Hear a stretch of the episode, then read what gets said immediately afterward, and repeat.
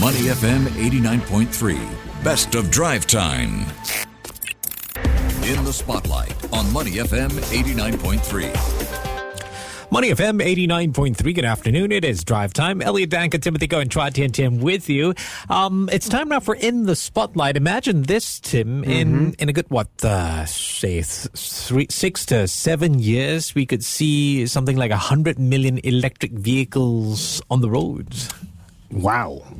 That will be fascinating. But, you know, one of the things that uh, uh, people have always questioned about electric vehicles is the capacity, how long, how far it would go. But today, the batteries on these electric vehicles are a lot better than when they started out. Yeah, yeah. I mean, you know, we also have a situation where, you know, once the battery reaches its end of life, all that green credential that's been mm-hmm. built up is kind of gone. Yeah. What do you do with that, right? the world will be left with fire hazard, toxic waste, Yeah. and those those those liquid things that batteries seep out of those battery units. Lithium ion. Yeah, and and they they also puff up. I have old phones. Oh. Uh, and I collect yeah, a lot yeah. of old Yeah, phones, me and too. they're now bloating, and I don't know what to do with them. I'm just waiting for them to explode one day. Uh, uh, okay, science experiment there. Uh, what do you do with them? How can you recycle them? We'll find out more about uh, Singapore's NEU battery materials and what they're planning behind this. In the studio with us is Brian O, the co-founder and CEO of uh, NEU Batteries. Uh, Bryan, good afternoon. Good afternoon. Joining him, of course, Kenneth Palmer, the co-founder and CTO, NEU Battery Materials. Kenneth, good afternoon. Good afternoon. All right, gentlemen, welcome. So, what is NEU Battery Materials all about? Well, I think fundamentally we're a battery recycling company. Uh, we are born and bred here in Singapore with Mm-hmm. a completely novel, sustainable technology to recycle the lithium batteries. Just like the batteries in your room, which you're saying that are my bloated phone, up, my phone, your phones. my tablets. Yeah. Mhm. Actually, the proper way to do it is dispose them at the designated e-waste collection point in Singapore, and then Mm-hmm. it makes its way down to recycling facilities like ours. Oh. And we then take that, crush it up into a powder, and extract it to produce battery-grade materials like lithium, which we then sell back to battery manufacturers. So think about it, right? Your old iPhone 6, for example, Mm-hmm. that lithium battery could be extracted to make that new iPhone 15 that could come out. That is the concept of circular economy that we envision.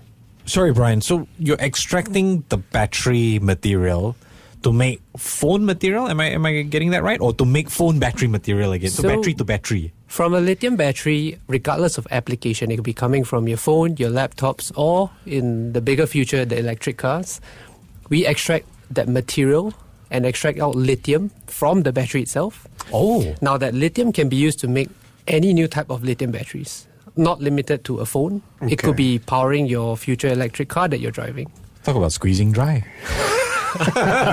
well, you know, extending the life of these uh, devices, I think, is what you're saying here. But if I do bring in my bloating phones, which are wor- still working, by the way, I, Yes. I try them, um, uh, they are working. I, I believe you. I'm just saying, you know, you plug it into a charger. I'm, that's why I'm, I'm saying I'm waiting for one day it will just explode in my face. But um, what do the consumer get out of it? What do I get out of it? I mean, I have a perfectly working tablet, bloating, but if I send it to you, you know, do I get something in return? Because I assume that you will be earning money from recycling. you saved this, the right? world, Tim. You should. Okay. Good feelings should, should be good enough,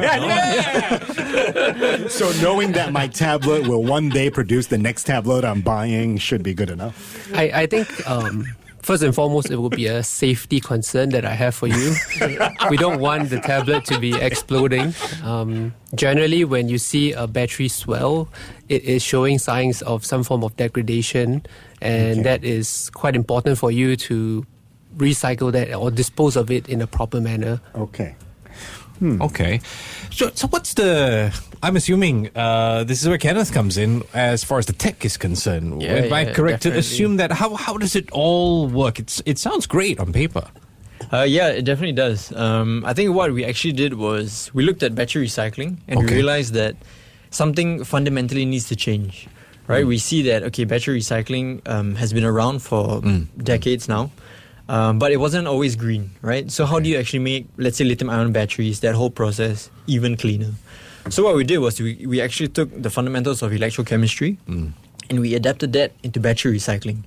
So how that really plays out and how that is actually cleaner is we don't, let's say, use harsh chemicals. Okay. Um, in our process, we only consume things like electricity and water. Oh. So that's how we make it cleaner, right? It's a By actually- process. yeah. So we still, of course, extract the same kind of valuable materials, Mm-hmm, repurpose it into, let's say, battery grade material, but we do it in a cleaner manner. Okay. So that's how we make it a bit more sustainable. So there's this this uh, criticism all the time when you're Yeah. talking about recycling. Uh, uh, the energy and the power that is consumed in recycling a product can be more Yeah. than, and, and then sending it to your to Yeah. your uh, customers to reuse can be more than just uh, than just throwing something away. How do you respond to this? I think definitely not just the power that you use, right? But it's also the kind of resources that you're exhausting. So this can be, let's say, acids, chemicals. So you're talking not just about uh, power usage, but you're talking about pollution to the environment. So in a way, it's kind of contradicting, right? You're doing something sustainable, but in the long run, you're still trying to pollute. Um, so actually, what we did was with this method that we have, right? Um, it does make it a bit more sustainable. We only, let's say, consume electricity, but it's also a matter of uh, making, let's say, the electricity a bit more sustainable in that sense. Because with our technology, we don't, let's say, rely on using all these resources, right? We're able to, let's say, retrieve them back as much as we can. Okay. So ultimately, we don't exert these resources, but focus more on a sustainable form of uh, consumption, like electricity. So what happens to all the chemicals that you're using to clean up all these batteries? So specifically for our chemicals, we Uh-huh. can actually regenerate it. So you can reuse so, it again. Yeah. to- So after each right. batch, we reuse each batch of chemicals, right? So let's say I have battery material, I extract, let's say, lithium. Because I extract the lithium from these uh, electrolytes, for example, we call it. Because of that process, we actually regenerate it to its original form to actually react with more of these crushed material. So in a way, it's like a loop that constantly keeps happening as long as I put in more circular economy. crushed material. Yeah, exactly. I should have paid more attention in science. Gosh, never. Bryan, uh, you mentioned earlier on that the right process in all of this was to bring it to an e-waste recycling, and they have these at HDB blocks. I'm sure Yep. some condos have it. I, I do that myself. How is the reach like for you guys? Is it difficult to ensure that you are getting these old materials so that they can be recycled? Uh, How is that process like, especially in Singapore? In Singapore, it's um, a regulated economy Okay. for battery recycling. So when you do put that phone down into the designated e-waste spots, it does make its way to certified recyclers Okay, and good. partners. Good. And our job is fundamentally to support Singapore Mm. for the e-waste recycling that we have here and subsequently look at a international exposure Mm, because battery recycling is not a Singapore problem. It is Yeah. a problem for every single one of us across the world. Mm. As long as you're manufacturing phone batteries, tablets, and most importantly, the electric vehicle batteries, someone has to be there to help reduce the pollution that comes at the end of the life of that battery. I imagine the EV ones must be more difficult because usually average lifespan is about eight years, give or take, and it's not like I can bring that EV battery and put it in a recycle bin, right? How, how how is that process like to ensure that you're getting these old batteries? So you- you're rightly so to say that EV batteries are number one heavier, Yeah, which means yeah. that transportation of batteries actually lead to one of the largest pollution in this industry, which is why you would see battery recyclers building facilities within the regions, say in Europe, US, and so on and so forth. It's not possible to build a one-stop shop hub Mm. here in Singapore, but Singapore will be the house for our research and development team. Our innovation will be held here in Singapore, as well as making sure that Singapore's e-waste can be taken care of before we look at exposures um, and providing for international markets. All right. Speaking of that, uh, we've been talking about batteries from tablets and smartphones. What other batteries can be recycled? What can they give back to you so that you can clean it up and reuse it again? So lithium batteries, there are a couple of different types. Though they are fundamentally lithium batteries, we have things like what we call lithium iron phosphate (LFP) batteries. We have uh, cobalt-based batteries, which you would find both types in electric vehicles, smartphones, uh, even energy storage. okay. One of the market that is not commonly thought of is, for example, if you have a solar project or if you have data storage, they generally have some form of battery at the back of it powering mm. the entire mm-hmm. process. These batteries also are most likely using lithium batteries, and these batteries also can be recycled. Hmm. So the key fundamental is that there is still lithium in all these batteries. And the question is, why are we throwing away precious materials like that when we can actually extract it and reuse and create an entire second value chain out of that material? Well, you're not in studio with us, uh, but we are speaking right now to Brian O, the co-founder and CEO, as well as Kenneth Palmer, who is co-founder and CTO of NEU Battery Materials. These two, these two gentlemen, you, you guys look quite young, right? And I say that for a reason because I'm be curious. I, I'm not being ageist. this is such a a big idea. I mean, how'd you guys meet? How'd you come up with this concept and, and get it to where it is today? That's that's what I'm curious about. Uh, yeah, I think. uh, yeah, I mean, thank, thank you for that clom- compliment. I would say. So I'm correct. Um, yeah. so Bryan and I, we actually met uh, in the university, uh, Right. NUS Right, specifically. right, Um, and we actually, the technology was actually discovered there, right? Oh. And then from there, we decided to to commercialize this technology because we saw the need in the world. Right. Um, I think in the past few, let's say even months or years, you see a lot of articles about batteries, battery recycling. So it became more prominent, something that really needed, uh, you know, it was really an issue that needed to be solved. Right. So from there, we really had to find a way. We even uh, came out with our own lab. We joined uh, a few competitions. We got some grants. Oh. We focused both on R and D, but also making sure that we could scale our technology. Because when we talk about recycling, it's always about volume, Yeah. always about Yeah. numbers, Yeah. right? So we have to do always those two things. R and D is important, research Mm. and development, and on on the other hand, it's scaling our technology, our company, making sure that we can meet the requirements or the needs of not just Singapore but everywhere else in the world. So when you're starting out as uh, younger people, and we were young before, it was very difficult, still young. Uh, and it's still difficult to convince. You know, established investors to fund a project Yep. that is so new. What did you guys have to do to convince them? I think it's a combination of different factors. Uh, one of it is that the technology itself is immensely unique Yeah. Mhm. and differentiates itself from basically technologies that you see across the world.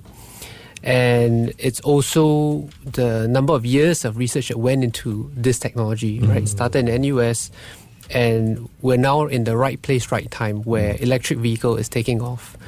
Where we first in the early days, we, we had support from people like Temasek Foundation, as well as our early backers from the previous investment round, uh, people such as uh, Momentum VC, which is the CVC arm of SMRT, Battery Crushing Partner in Singapore, and subsequently we have different types of projects along the way, which also built that reputation that we have, which also leads to how we have uh, a very strong and um, amazing team that we have formed today from new investors that came in uh, in this current round, people such as ComfortDelGro. Wow. And also uh, our investor uh, SGI, uh, SGI Inno- SG Innovate, sorry. SG Innovate. Uh, estimate how many people uh, are, is your is your headcount like at uh, NEU?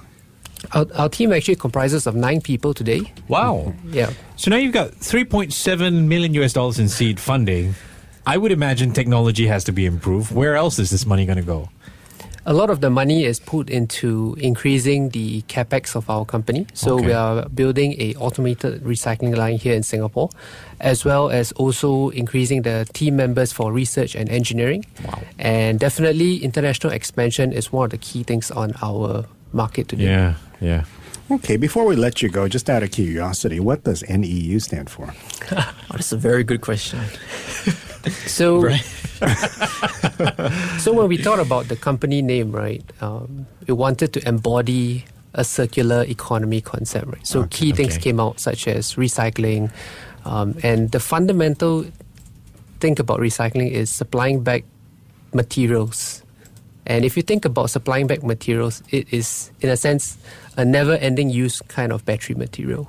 So NEU is never ending Never-ending use. oh, wow. This is brilliant.